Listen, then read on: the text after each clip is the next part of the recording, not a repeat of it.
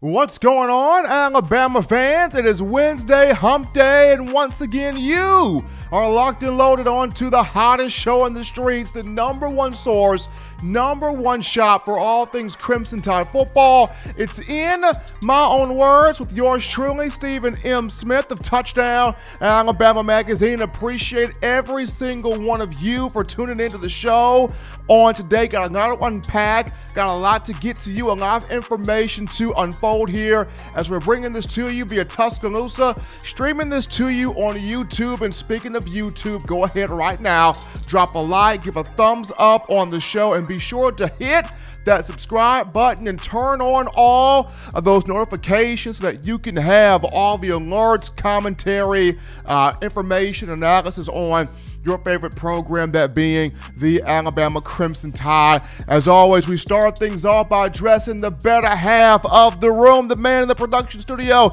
putting that flavor in your ears. It's the man, John Ivory. John, it's Wednesday, brother. How you feeling? Feeling great, roll tide. Uh, share the show. Make sure y'all share the show. Like the chat up. We got a great show for y'all lined up. Let's get it.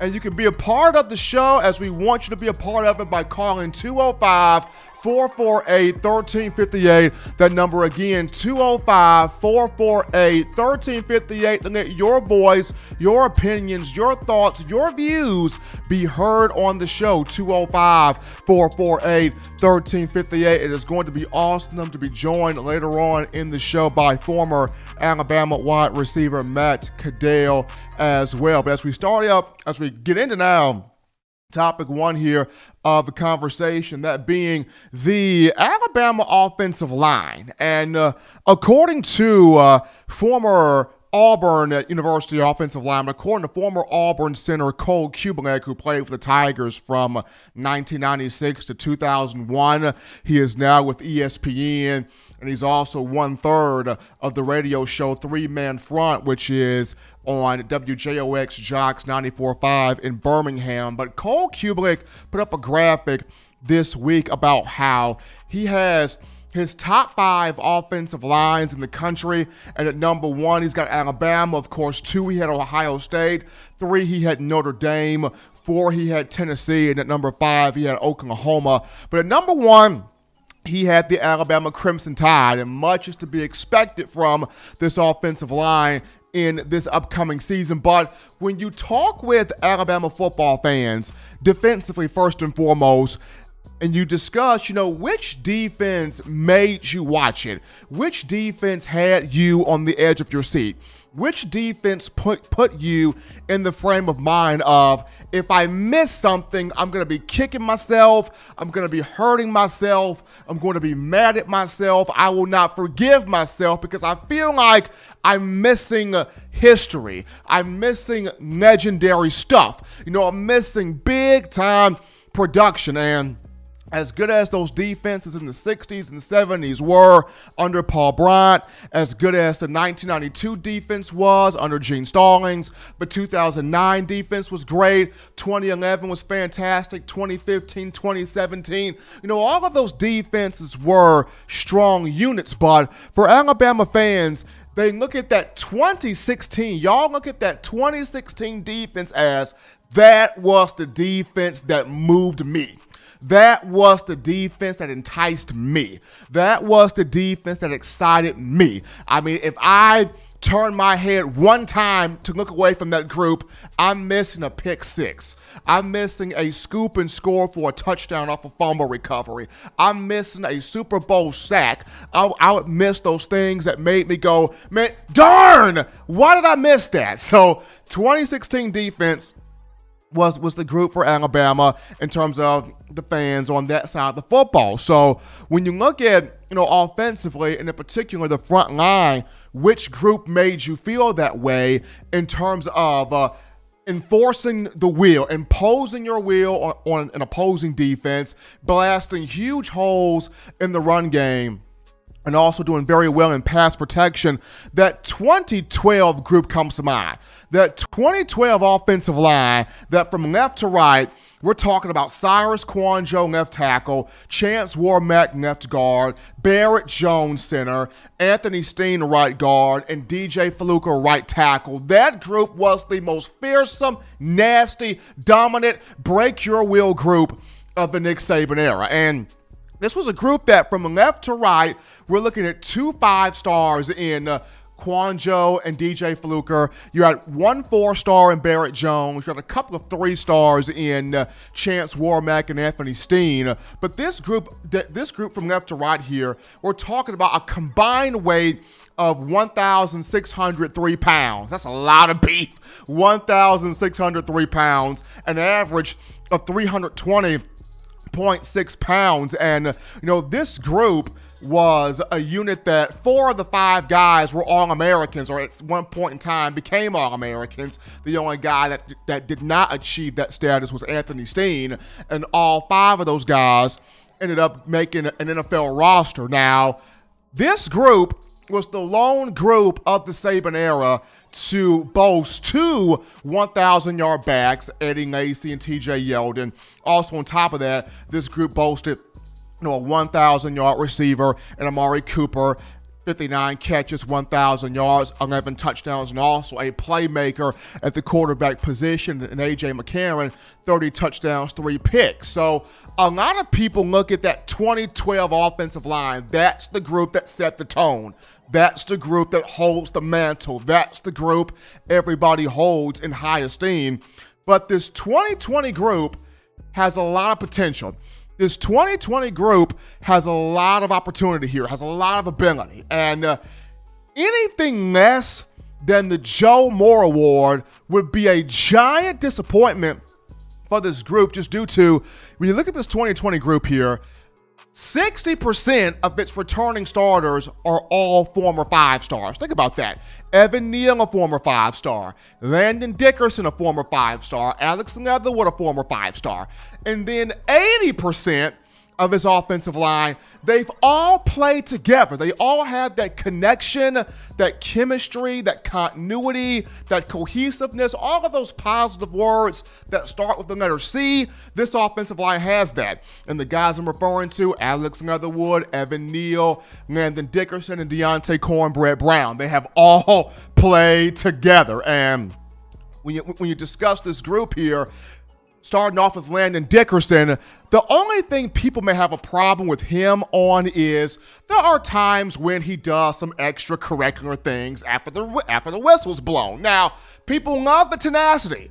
People love the physicality. People love the toughness. People love the dominant mindset that he has, in which Dickerson takes on the, the notion of, I'm not going to let you outwork me. I'm not going to let you beat me. I'm not going to let you run me over. So Dickerson has that nastiness working the first level with you know defensive linemen and working up to the next level, taking on linebackers. People like the physicality that Dickerson plays with. It's just there are moments where after the whistle, he kind of gets into some extracurricular things, a little pushing here, a little shoving here, a little roughing up folks here, and fans are going, well, you know, Landon, we love the passion, we love the intensity, we love the nastiness, we love the physicality, but can you just pipe down a little bit on the extracurriculars after the whistle? If you can do that, the young men love what you do. So that's the only issue there with Dickerson. You know, people give much praise to Deonte Brown in terms of his run blocking.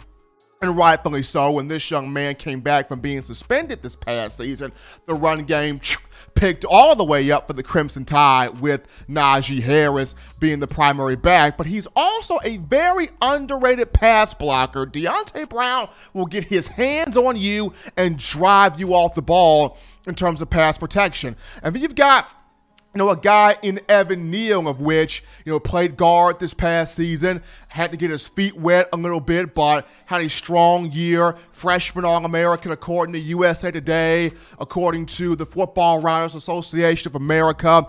Also, the also ESPN. He was also freshman all SEC by the league's coaching staff. Did a phenomenal job as a freshman. And then you have a guy in Alex Leatherwood that only gave up two sacks last year against LSU. He will look to get better this season. So you've got guys those four guys that have the continuity with each other. The big question here, you know, for Alabama is who is going to play right tackle, filling in for Jedrick Wills, who is now in the NFL with the Cleveland Browns. This is a great problem for Nick Saban and Kyle Flood, the offensive line coach, to have because you've got a lot of depth You've got a lot of experience. You've got a, a lot of talent here on this front line. And though I have wrecked my brain trying to put together different scenarios of how this offensive line would look, I've touched on potentially moving Dickerson from uh, center to right tackle and having uh, and having uh, Darrian Dalcourt play center,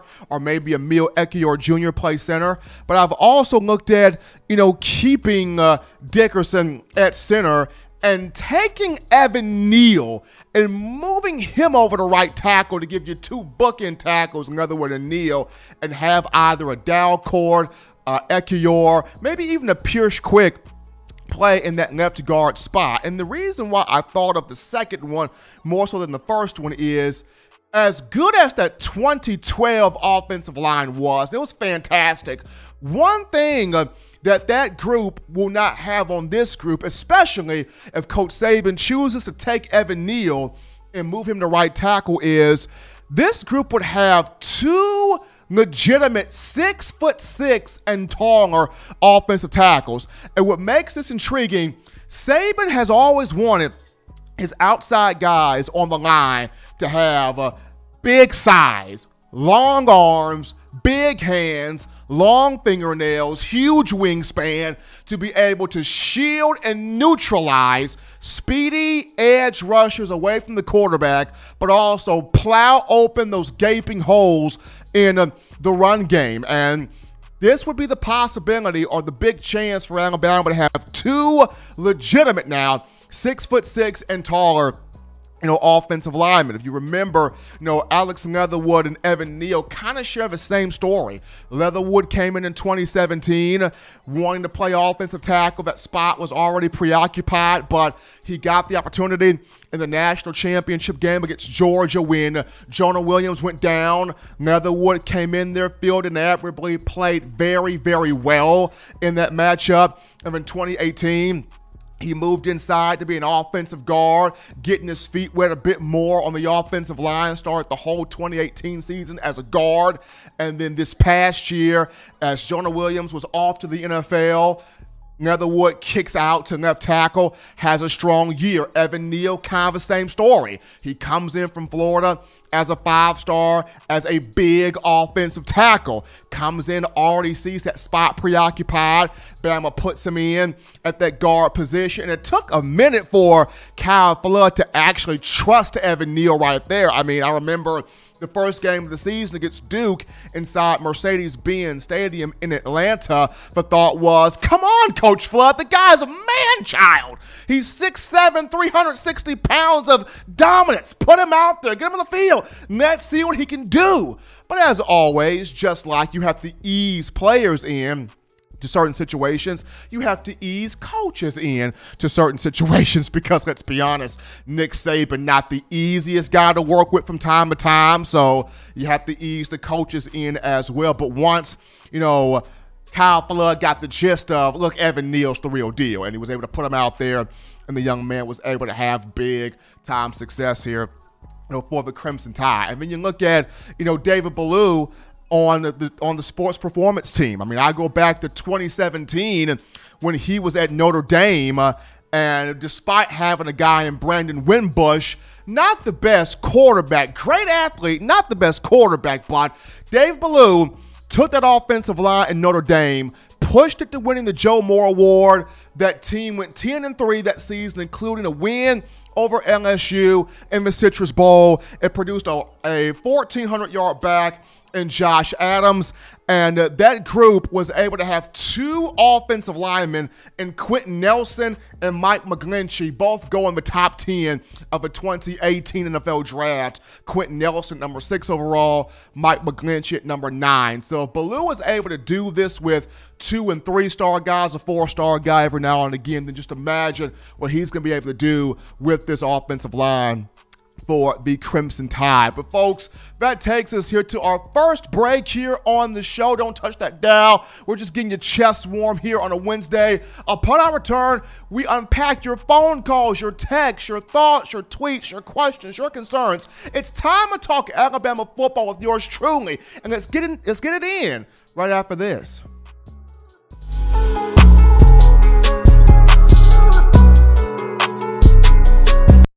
Every sports fan deserves the proper representation. Whitwill Sports introduces to you the title towel. Wave that title towel in the air like you just don't care in support of Nick Saban and the Alabama Crimson Tide. Only $9.99 and it lasts a lifetime. Head on over to whitwillsports.com and get your title towel today. Touchdown Alabama Magazine is Alabama football's premier publication. A subscription to Touchdown Alabama Magazine is the perfect gift for any Alabama fan. For exclusive news and information, recruiting updates, a free annual print magazine, and more, go to touchdownalabama.com and click join. Only $5.95 per month or pay $49.95 for a full year subscription. That's a saving of almost $22. Go to touchdownalabama.com today and roll tide. You're rocking with the best right here, ladies and gentlemen, on the other side of the break. Your man, Stephen M. Smith of Touchdown Alabama Magazine on a Wednesday hump day. In my own words, appreciate everybody for tuning in on today. And it's your time, Crimson Tide Nation, 205 448 1358. And I'm going to call in to let your voice be heard, 205 448 1358. And we chatted up now with my man, Wayland. What's going going on, buddy? We missed you yesterday, but we happy to have you back today, man. We missed you Monday. Yeah, I was having a little, uh, a few more kidney stones there on Monday. I don't know here, Stephen. I'll tell you what, uh, these kidney stones will get you down in the dump. But how's everybody down at TDA on this Wednesday? How's everybody doing today? Man, we are doing fantastic, man. Just talking a little Alabama offensive line. That 2012 group under Nick Saban is everybody's favorite group, uh, more times than not. But, but I, th- I think this 2012 group, I think this 2020 group has a chance to really either match 2012 or go above and beyond. I really like this year's offensive line. Yeah, this year's offensive line's got a lot of people, uh, a lot of, lot of size, a lot of talent, uh, a lot of good people on the offensive line uh, this year. We've had a lot of good offensive lines at Alabama. I they're I tell you they're hard to hard to pick the number one offensive line at Alabama, but uh, we'll see what happens this year. But I did see your uh, your uh, uh, little uh, questionnaire on uh, uh, on our YouTube channel about uh, you know uh, about the uh, the coming out, I guess, game we might say. Uh, you know, I think you had uh, the blackout, and what was the other ones you had on there, Stephen? I can't remember. I'm sorry. Well, well, well it was an honor of playing Georgia week three of the season, so I had the blackout on there from 08. I had the washout on there from 2015. Uh, I had the 2018 SEC title game, which was Jalen Hurts' big moment. And then I had second and 26, everybody's favorite moment. Yeah, that's it. Well, I don't know. I picked the uh, blackout in 2008. I, I think that that was a good uh, game. It was a good game. I think it showed everybody that uh, Alabama was back and was on their way back uh, back to the top, Stephen. After uh, you know uh, dismantling Georgia like we did that day. 2008 was a good one. I mean, I was at the 2018 SEC title game, so that one's a, a favorite of mine. I know everybody enjoys second and 26, and believe you me, I do as well, you know, watching it from TV, but that game is kind of bittersweet to me because I was I was supposed to have been at that game attending it live, and what happened was 2017 was the year where I did not have a trusted vehicle. You know, my truck had broke down. It took us a while to get a fuel pump to replace in that truck. I didn't have the car that, that I have now, you know, at that time. And though, you know, I appreciate the two young ladies that the company sent to cover that game. They did an incredible job. It was just that me sitting on the couch watching that game, I enjoyed it, but I was like, man, I was supposed to be at this football game. Yeah, I know exactly what you're saying there. Them vehicles, they do what they want to, and uh, yeah, that was a great game for me to show the coming out of Alabama. But I know there's going to be a lot of people get in the queue, and we wrote a little short poem about that and put some words together here. Maybe it'll make some sense here. We've got our good glasses on. Hello to everybody in the chat. We're going to do the best we can, and hopefully, good Lord willing, we'll be back on Friday. So here we go, Stephen. It was August 27th, 2008. Everyone was wearing black who walked through the gate. There was a silent voice whispered by the fans. Bama's coming. It was rolling through the stands. Ingram scores the first TD up the middle. The next three came from the foot of Leigh. Bama's coming. The next TD came when McCoffey ran it in. He was a mean bean. The third TD came when Upchurch made the Bama fans scream. Bama's coming. Julio scored number four out the back of the end zone. Man, he made the Bama fans roar. The next three came once again from the foot of Leigh. He barely skimmed it between the goalpost tees. Bama's coming. The fifth TD came when Mr. Coffee busted through the lane. It was 41 to 30 by the end of the game. This shouted Bama's coming once again, winning the next five national titles, putting their opponents to shame. All right, Stephen, We'll see y'all Friday. Everybody be good on the chat. Thank y'all. Bye bye. Appreciate that, Wagon, giving us a little rendition of a 2008 blackout game between Alabama and Georgia. That was a fun one. We go to our next caller in the queue on a Wednesday. You're live on the hottest show on the streets. What's going on with you? Hey, what's going on, Steve? Man, I cannot complain here, man. How we doing? I'm doing all right. Um, I got a question about the um the running backs. You know, we got seven. I've heard you talk a lot about that, and um, I wanted to know if we're going to probably start going back to you know more uh, ground game, you know, with Najee and excuse me, Trey Sanders and some of the other guys that we have, you know, just kind of help Mac Jones, you know, his first year starting everything. I want to see, make sure that we protect him as much. What's your thoughts on that? Oh, absolutely. I mean, gr- ground and pound game is what Nick Saban wants to do. He wants to get back to ball control, to balance with the offensive line that Bama has. As I mentioned, the three former five stars, the four guys that have great continuity together. Um, you know, Coach Saban and Coach Kyle Flood, they want to see this line impose its will. You know, not just in pass protection and protecting Mac Jones, which they will do, but also in running the football. Najee Harris has a lot of goals in front of him. So does Trey Sanders, so does Keilan, so does Brian Robinson. But, you know, Najee, most importantly, has a lot of goals in front of him. And uh, in order to meet those goals, Alabama's Alabama's going to have to give him the football and let him run wild up and down the field. So I see uh, more ball control. I see more balance in this upcoming season. Now, does this mean that? Crimson Tide does not pass the ball. Does this mean that they don't trust Mac Jones? Absolutely not. I still see Mac Jones doing some things, a lot of things, big things in the passing game, but Nick Saban wants to provide that balance, but appreciate that call there. We have another call in the queue. You're live on In My Own Words. What's going on? Live Hello? on the show. What's going on? Can you hear me? I can hear you now. Yes, sir. Thank you. Thank you for call, uh, allowing me to call, man. I'm a big fan. Um, I was just wanting to talk about. Do you honestly think this is that year where we finally get to um, throw some some young secondary talent out there early, and um, allow a core to develop um, that is going to become that dominant core like that stretch from 2010 to 2012, and then we had another stretch from like 14 to 16 where the, the the secondary was just dominant because a lot of young guys were out there early in those early years. Do you think this will be that type of year? It depends on it depends on one guy. To me, it depends on how quickly does somebody like a Brian Branch comes in here and takes over. A Brian Branch, when you watch his tape out of Sandy Creek High School in Georgia, he's a highlight safety. This guy is all over the field, creating turnovers, picking passes off. It's how quickly does he come in here and really own in and hone in the scheme and hone in the system? We saw Minkah Fitzpatrick do it. We saw Ronnie Harrison do it. We've saw we've seen quite a bunch of young guys do it. So to me, Brian Branch is the guy to look at. If he comes in here and just sweeps people off their feet, he would be the guy.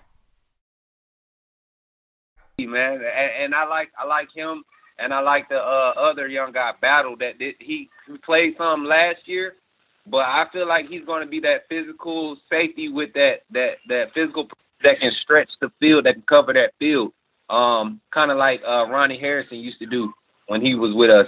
But man, that's all I have to say, man. I appreciate the time, and you you stay blessed, man, and roll tide. Appreciate the call coming in. We got one more call as you guys lighting this up here on a Wednesday. You're live on In My Own Words. What's going on today?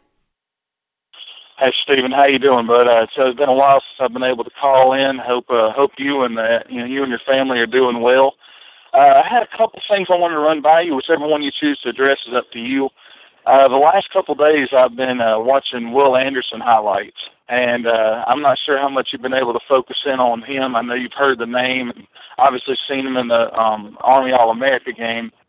But this man, he, if there's anything like a spitting image of Tim Williams, he definitely fits the mold. And I'm, I'm looking for him to make an impact as early as Week Three against Georgia, his own in-state team. And the other thing I'd like to address too is. Uh, how, how many fans exactly do you see attending attending each and every home game? Do you think that it's going to vary from state to state, or do you think that they're going to be examining social distancing? You know, only allowing like twenty or thirty thousand in Bryant Denny when the time comes. Uh, just want to get your thoughts on it. Appreciate that call right there, and I'll address the first one. Will Anderson, I, I, agree. I see a lot of Tim Williams. I literally see Tim Williams 2.0 when I watch Anderson's tape. The quickness, the speed, the intensity, the instincts, the ability to time the snap count, be intentional, getting after the quarterback. I actually did a projected rep chart on Monday's show out of that nickel defense, and I actually had uh, Will Anderson starting as one of the defensive ends because that's a talent that – Nick Saban and company not going to be able to keep off the field. So, really like what Will Anderson does. Now, in terms of the second question for the fans, it could vary from state to state, but I also think that there will be some social distancing in there. How many will they, how many will people allow in? That will be the question. But I do see some social distancing. It could vary from state to state th- th- that will be intriguing to see how will the powers that be in college football, you know, go about strategizing this, making all of it happen to where we can enjoy college football, but also make sure we keep the health and safety of players, of coaches, of fans um, in line. But appreciate both of those questions coming in. Really like what Will Anderson can do in terms of the Crimson Tide. We're going to go to our next break here on the show. But folks, don't touch that dial. Upon our return, we get a chance to speak with a good friend of ours, former Alabama wide receiver Matt Caddell, talking Crimson Tide football. And we're going to do it right after this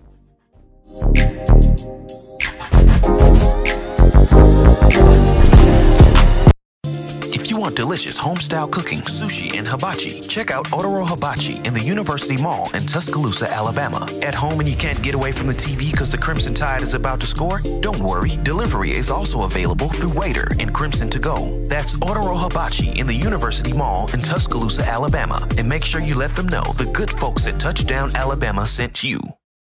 Touchdown Alabama Magazine is Alabama football's premier publication. A subscription to Touchdown Alabama Magazine is the perfect gift for any Alabama fan. For exclusive news and information, recruiting updates, a free annual print magazine, and more, go to touchdownalabama.com and click join. Only $5.95 per month or pay $49.95 for a full year subscription. That's a saving of almost $22. Go to touchdownalabama.com today and roll tide.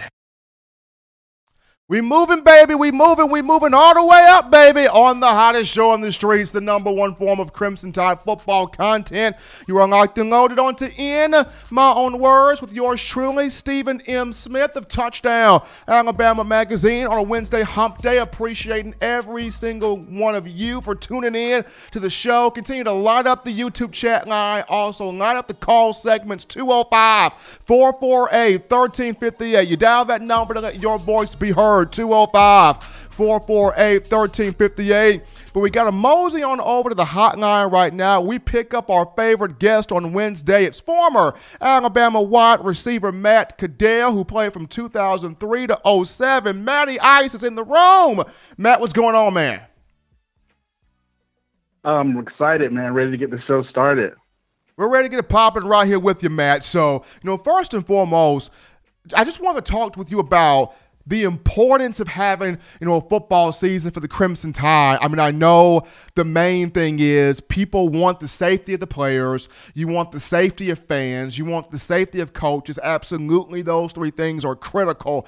But at the same time, you know, Alabama football means a lot to so many people. College football itself, you know, means a lot to so many people. So you being someone that's played the game, that's been involved in the game, that's understood the game, that has made people smile because you know you're out there making plays. Honestly, how important is it really, Matt, for you know us to have a college football season? I think it's very important. Um, you know, first and foremost is the safety and uh, security of you know everybody, the, the, fans as well as the players. Um, but it, it's very important to have the college football season, not only for you know economic reasons, you know, TV revenue, funding for other sports, um, also socially. Um, you know, I think with all that's going on in the world and the things that's you know happening that's coming to light due to the coronavirus, I think it would be good for us to you know kind of come together. Where on Saturdays the only only color we see is crimson, you know. So uh, I think that'd be good for us. It'd be good for us as you know as a people, and I think it's just great you know, in the South, college football is, is like a religion. So, um, you know, psychologically, I think we kind of need uh, somewhere where we can come together, um, kind of escape and, you know, pull for our teams and um, just come together as a people and kind of grow um, as a society. And what better way to do it than have college football? Folks, if you're just tuning in to the show on a Wednesday, we got former Alabama wide receiver Matt Caddell, who played from 2003 to 07 on the line here. And Matt, as we do a lot, as we do often, we try to make this segment as fun, as interactive as possible. So now we're going to get into something that you and I have both coined. We are comparing Alabama's backfield to guys that are currently in the NFL. We're giving some NFL comps for some Alabama backs, and we're, we're sticking to the four main guys Najee Harris, Brian Robinson, Trey Sanders, Keilan Robinson. Though people love the freshmen, people love Roydell Williams, Jace McClellan, Kyle Edwards. We're just gonna have to see how they do, you know, as freshmen. But sticking to the to the main four backs first, we start this off with Najee Harris as you're putting on your GM hat for a minute here, Matt. Who is your NFL comp for Najee Harris? Uh, my NFL comp for Najee Harris is Saquon Barkley for the New York Giants. Uh, wow. You know, they're both uh, very strong running backs. You know, very hard to bring down. Have unreal power. Um, are probably arguably the best running back in their leagues. You know, both uh, Saquon in the NFL, Najee in the SEC, and they have great ha- hands and most of all, they're very have unreal athletic jumping ability. so that's kind of Najee's kind of signature move. I've seen some highlights where Saquon has done the same. So um, that is my NFL comparison for Najee Harris with Sa- Saquon Barkley of the New York Giants. That's a good move right there, Matt. So you're going Saquon Barkley for Najee. Give me Alvin Kamara uh, for Najee Harris. And, you know, Alvin Kamara – is somebody that's a difference maker. He runs well in between the tackles, but he also catches the ball extremely well out the backfield during his time. You know, with the Saints was a huge, reliable option, reliable target for Drew Brees, and what he could do with the ball in his hands in space, absolutely incredible. And Najee Harris kind of shares that same sentiment. You brought up the jumping ability, the hurdling, the spin move, the stiff arm, just so many moves he can put on defensive players to make them look silly in space. Alvin Kamara did the exact same thing, you know, with the New Orleans Saints in that Sean Payton system there. So I'm going to go with Alvin Kamara for me. As we move on forward, we pick up Brian Robinson here. We go we go to Brian Robinson here, Matt. Who would be your NFL comp for for B Rob, the pride of Tuscaloosa? Uh, my NFL comp for B Rob is Chris Carson of the Seattle Seahawks. Um, you know, they're both kind of underrated guys, you know, with the main focus being on Najee. Um, but I see the similarities in the demoralizing running style, kind of a downhill running type style, very powerful, um, really kind of a one cut and go uh, type back. Uh, they both really kind of invite contact. Um, and I really feel like when it comes to short distances, whether it's fourth and one, or we need to get, you know, a couple inches for a first down, I feel like he has the heart and the mentality to get that extra yard as his physical style of running. Chris Carson doing great work there for the Seattle Seahawks with Russell Wilson as the quarterback knocked that pick there, Matt. For me, Brian Robinson, I'm going to go Le'Veon Bell. And the reason I'm saying Le'Veon, the initial patience when both guys get the football, it's similar. Uh, Brian Robinson has that ability to be that one cut back like Le'Veon Bell is, get up and down the field, commit to being intentional about your business. Uh, Brian Robinson even showed last year he can catch the ball at the backfield, 11 catches for 124 yards. My thing with B Rob is Robinson as good as he is at six foot one, 230 pounds, he sort of looks at Najee and goes, Let's see if I can be a spin move guy. Let's see if I can be a hurdler.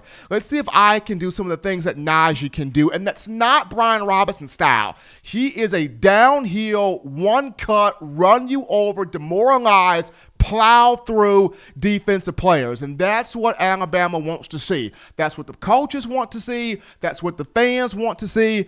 Honestly, that's what his teammates want to see. And um, when you look at Najee, you know, Najee is going to give you something that every time you know Najee's going to give us this. You know, Keilan Robinson is going to give you what Keilan Robinson provides. Same with Trey Sanders. Brian Robinson just needs to be able to do th- those things that when he's on the field, fans know this is what I'm getting from Brian Robinson. But I see a lot of Le'Veon Bell here in his game. As we mosey on down here, folks, if you're just tuning in to the show, we got Matt Caddell, Caddell, former Alabama receiver, on the phone lines here. We pick up one, Keilan Robinson, Matt, and I'm going to go first on this one. So, my NFL comp for Keilan – Give me Phillip Lindsay of the Denver Broncos. Phillip Lindsay, who was a who was undrafted, coming out of college, somebody that's a smaller guy at 5'8", much like Keilan Robinson, a smaller guy. But Phillip Lindsay, speed, toughness, instincts, fight, battle. You're not going to bring him down with one guy, but once he hits the open air, he's got a gear to him. And it's much like Keilan Robinson tough, physical, but he's got that gear once he hits the open space. Coach Saban mentioned he's got juice, he's got a lot of pop, he's got a lot of ability. Of course, fans saw that last year. Uh, so my NFL comp for Keilan Robinson, I had to battle between Kenyan Drake and Phillip Lindsay, but I'm going with Lindsay of the of the uh, Broncos. I think that's a great pick. Um, I think you're spot on with that comparison. Um, so for me, my comp for Keilan Robinson, uh, I'm going to go with Aaron Jones of the Green Bay Packers. Um, as you mentioned earlier, you know, very, you know, smaller backs, but speed is is what they kind of both have the elite speed. Um, really have to have great vision. Uh, they have really good receiving skills. And I think, you know, what I like about both Aaron Jones and Keilan Robinson, when they see the hole, they are gone. Um, I don't think anybody's going to catch them, and they both have that home run threat. I think with the ball in their hands, they're probably the fastest player on the team. Going there with Aaron Jones to represent Keilan Robinson on Matt's end. So last but not least, we got Trey Sanders here, Matt. So Trey for me, Trey Sanders for me, I see a lot of I see Ezekiel Elliott. I see a bunch of Zeke Elliott in trade. The body the body structure similar with Zeke being at you know, 6'3", 225, 228 pounds. So the body structure similar uh, to Trey's. You know, the ability to be intentional in the hole is similar. The speed is similar once they hit the open space. You know, both guys can catch the ball well. I think Trey potentially can be a better pass catcher than Ezekiel Elliott. But as far as the instincts, the body structure, the speed, the power, the toughness, the ability to do a lot of things very well, give me Zeke Elliott Elliott of the Cowboys as my comp for Trey Sanders? That's a great pick. Uh, my comp for Trey Sanders, and I was torn between McCaffrey, but I ended up going with Josh Jacobs. You were almost going to give him white chocolate. Yeah, I was going to give him McCaffrey just because you know the receiving skills, the potential, how they can affect the passing game. Um, but I went with Josh Jacobs because of the speed, the power, the balance. Um, they both have great catching ability, and I think um, what Trey's going to bring is really a nose for the end zone. You know, they're both very elusive, and I mean, if you look at um, his tape, I mean, he's just a playmaker with the ball, and I feel like Jacobs was that, you know, in his rookie year with the Oakland Raiders. So my NFL comp for Trey Sanders is Josh Jacobs. He's got Josh Jacobs for Trey Sanders. Of course, I had Ezekiel Elliott, but he's he's uh, Matt Caddell, ladies and gentlemen, former Alabama wide receiver who played from 2003 to 07, always joining us every Wednesday to provide insight, provide knowledge, and talk Alabama football with us. As always, Matt, we appreciate it. Till next time, man, you be good, stay safe, and we're going to have another one lined up for next week. Thank you, and always roll tide. Always fun having Matt Caddell on for these interactive, fun segments. But, folks, your time is coming up after the break. Your phone calls, your tweets, your texts, your thoughts, your questions, your concerns. It's time to talk Alabama football with your man once again. And we'll touch it up right after this.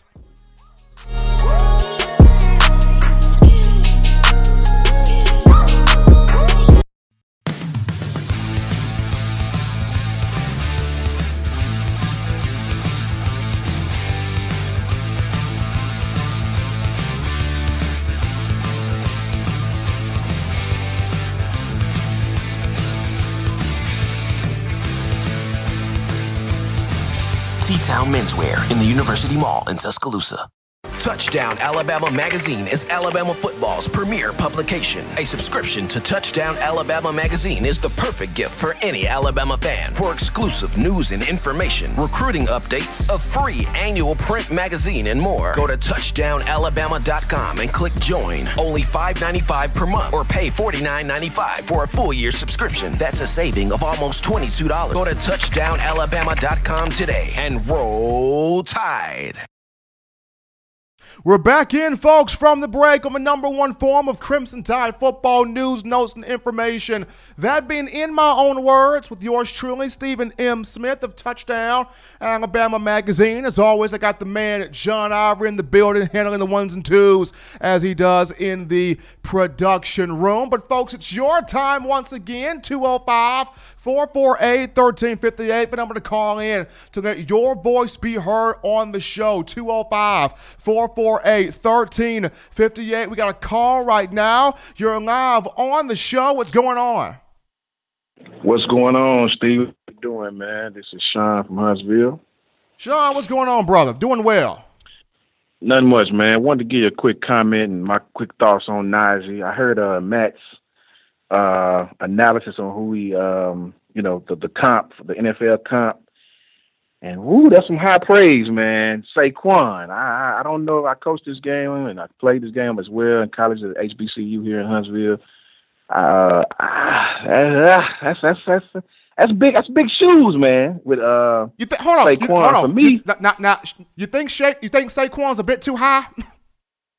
I do, brother, and I, and let me let me explain why I say that because I my problem with Najee is this: I love Najee Harris, and I think the last four games of the season, he actually ran like the back that I was praying he would turn into.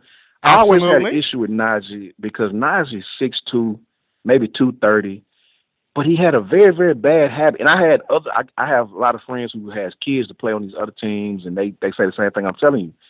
Najee was very, very, very finesse. He wasn't physical at all, man. If you guys watched Josh Jacobs last year, Josh Jacobs, look no further than the Oklahoma game. When Josh got that guy down by the goal line, it was him and the safety one on one. Josh Jacobs lowered his shoulder and ran through the running back. They teach that. Run through the run through the run through the safety. He ran through the through the guy, ran him clean over.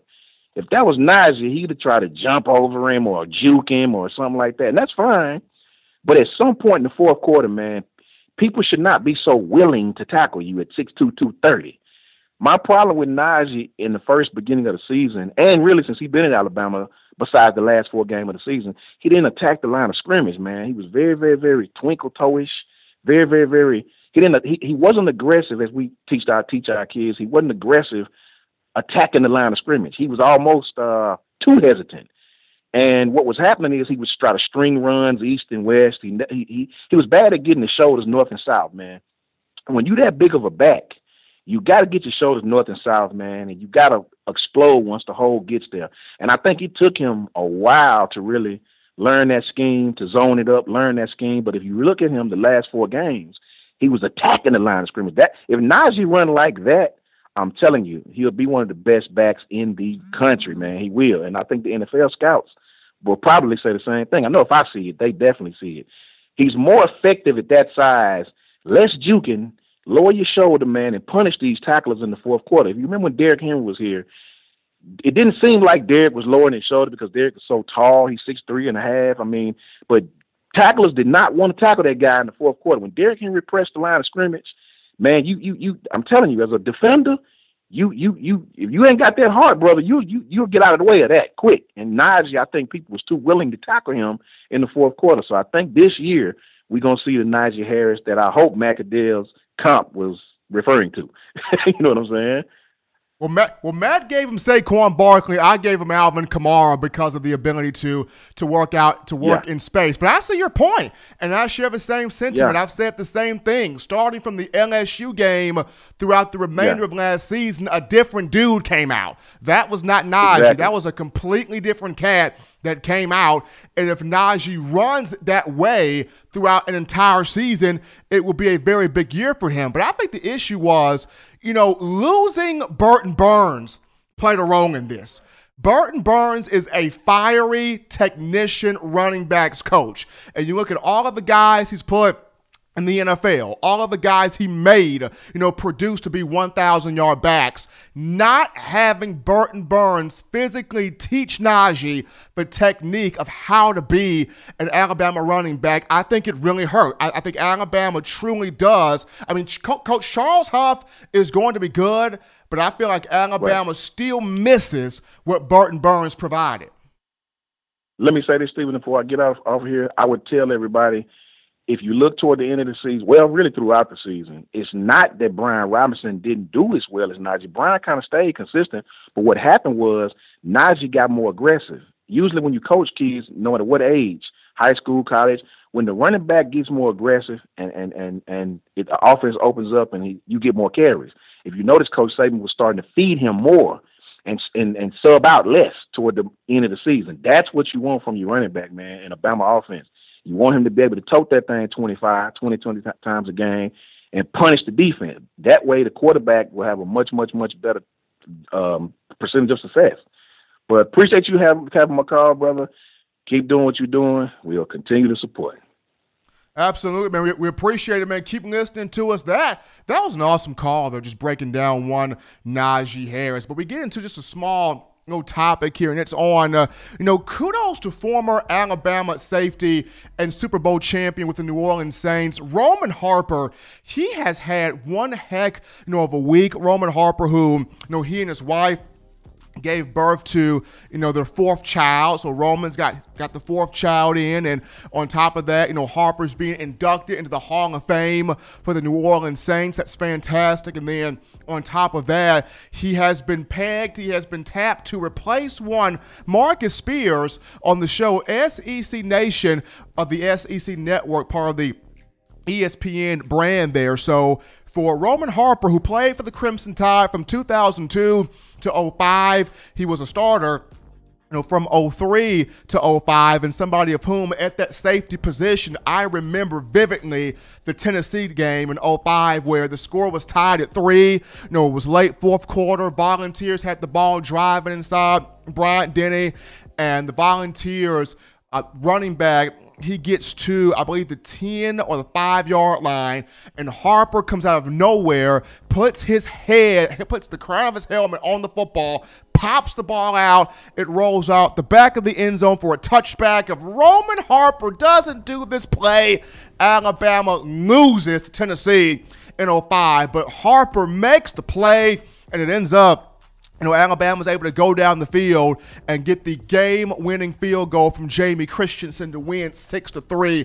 So Harper, a big deal at Alabama, the Prattville native. Uh, kudos to him. Congrats on the healthy baby. Uh, congrats to him getting into the Hall of Fame for the New Orleans Saints, and also congrats to him being a part or being tapped to be the next member of SEC Nation. And probably next week, I'm trying to look to have Roman Harper on the show to talk about uh, the blessings that are in his corner as of right now. But we take another break here on the show, folks. Continue to light us up in the YouTube chat line with your thoughts, your questions, your concerns, your your uh, your, your thoughts there on Bama football. Upon our return, we dive into the Crimson Tide's coaching staff and why I feel like this is the group that will be with Nick Saban for the long haul. Don't touch that dial. We're coming back after this. If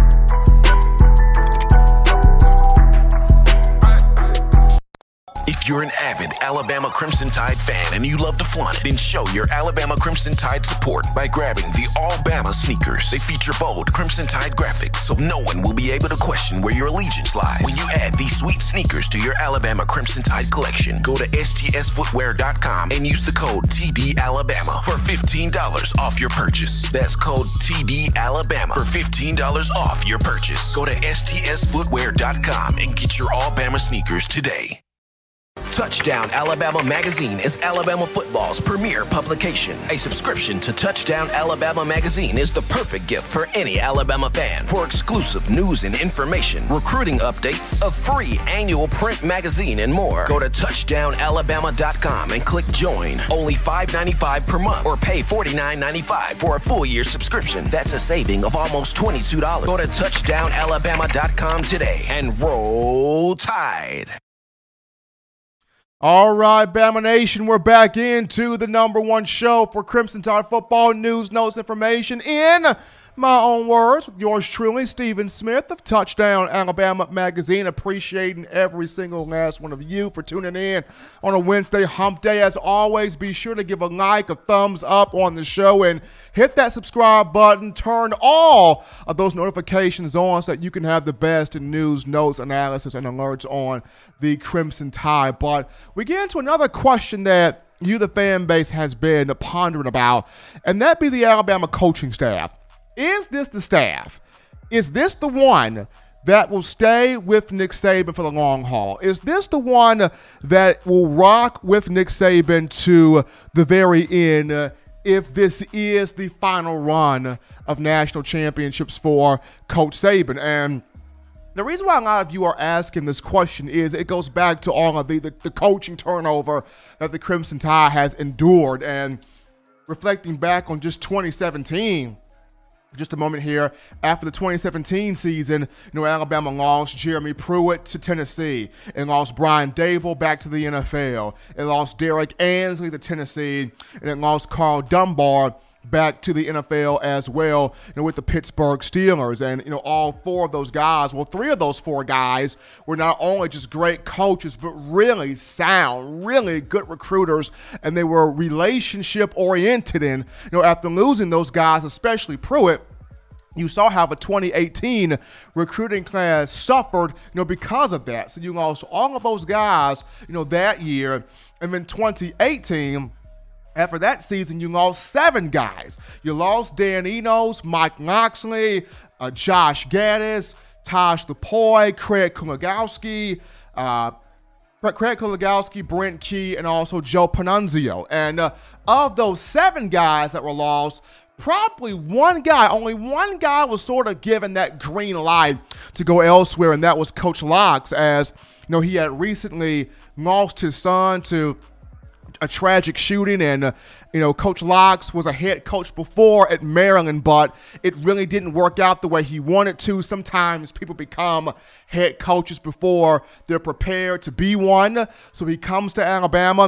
You know in 2016 was there for was here for three seasons and you know, in the final year, he had learned a lot, he had grown a lot, and Coach Saban kind of saw where he needed to go back home to Maryland to rectify some things, to get some things in order to face the situation he encountered, and also show to where he could be, you know, a solid head coach. So he was probably the only one to have the good graces from Nick Saban to take that next step. Everybody else who left, you know, kind of it rubbed coach the wrong way because he thought Dan Enos was here for the long haul. He thought Josh Gattis would stick around. He thought Brent Key would stick around. Craig Kuligowski as the defensive line coach did a pretty solid job. Thought he would stick around. So, you know, the national championship game against Clemson that year, you had a lot of guys that had their minds on other jobs, had their minds on other opportunities, had their minds on other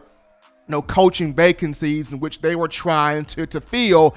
And you saw in that game to where something just fell off, you know? The communication wasn't there, the focus wasn't there, the chemistry wasn't there. I mean, even down to Saban, Saban looked drained. I mean, you had fans that went, you know, what's going on with Saban? He's not cussing folks out. He's not breaking headsets. He's not throwing stuff on the ground. He's not chewing, he's not getting in the face of coaches. What is wrong with Coach Nick? Like, the feng shui of this whole Bama team is off in a national championship game. And Reason why you had coaches focused on other things. But you look at this year's staff, and uh, the reason why I think this year's staff is in it for uh, the long haul with Coach Saban is just like Coach is uh, trying to prove he is still the baddest man in the game. He is still the best coach, the greatest coach on the block uh, in terms of college football.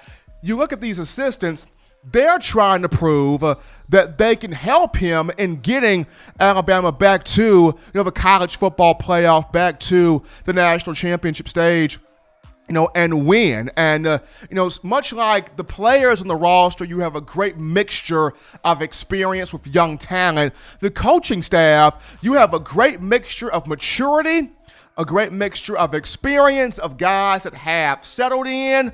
They're not trying to bounce around the country. They're trying to find a place where they can settle in and coast out the rest of their careers, along with young guys that they're good, they're dynamic, but still need some tutelage, still need some growth, still need some coaching, still need some development, and they're not highly sought after just yet. I mean, going back to last year, uh, when Dave Aranda left LSU to take the head coaching job at Baylor, one of the first guys he contacted was Alabama's defensive back coach Karl Scott. And Karl Scott, a strong coach. Karl Scott, a darn good recruiter. He was one of the first guys that Aranda contacted, but Karl Scott turned it down. Wanted to remain at Bama, wanting to keep that continuity. He's in it for, you know, the long haul, and he's been – one of the best recruiters on this staff. And then I remember uh, Steve Sarkisian for a minute. You know, he was up for a lot of different coaching offers. Guys were talking about him either going to, you know, either going to Colorado, either going back to USC. There were a lot of offers out there for Coach Sark, but he takes the pay raise from Alabama. He is sticking around with the Crimson Tide for that long haul, knowing that, you know, he brought in Bryce Young. So quite naturally, he wants to have an opportunity to work with the talented five star that he brought in. And when you look at a Pete Golding after the 2018 season. You had Oklahoma coming after him, along with other programs. He chose to stay at Alabama. Now, last year was not the greatest thing, but he's learned from it and he's prepared to bounce back and have a big time season. And behind those three guys, you have Sal Sunseri, who's an older guy, mature guy who's settled in, and he's a guy that's not trying to chase after big money and big career. He's just trying to win and he's just trying to win football games. And he and Coach Saban have a great understanding of each other.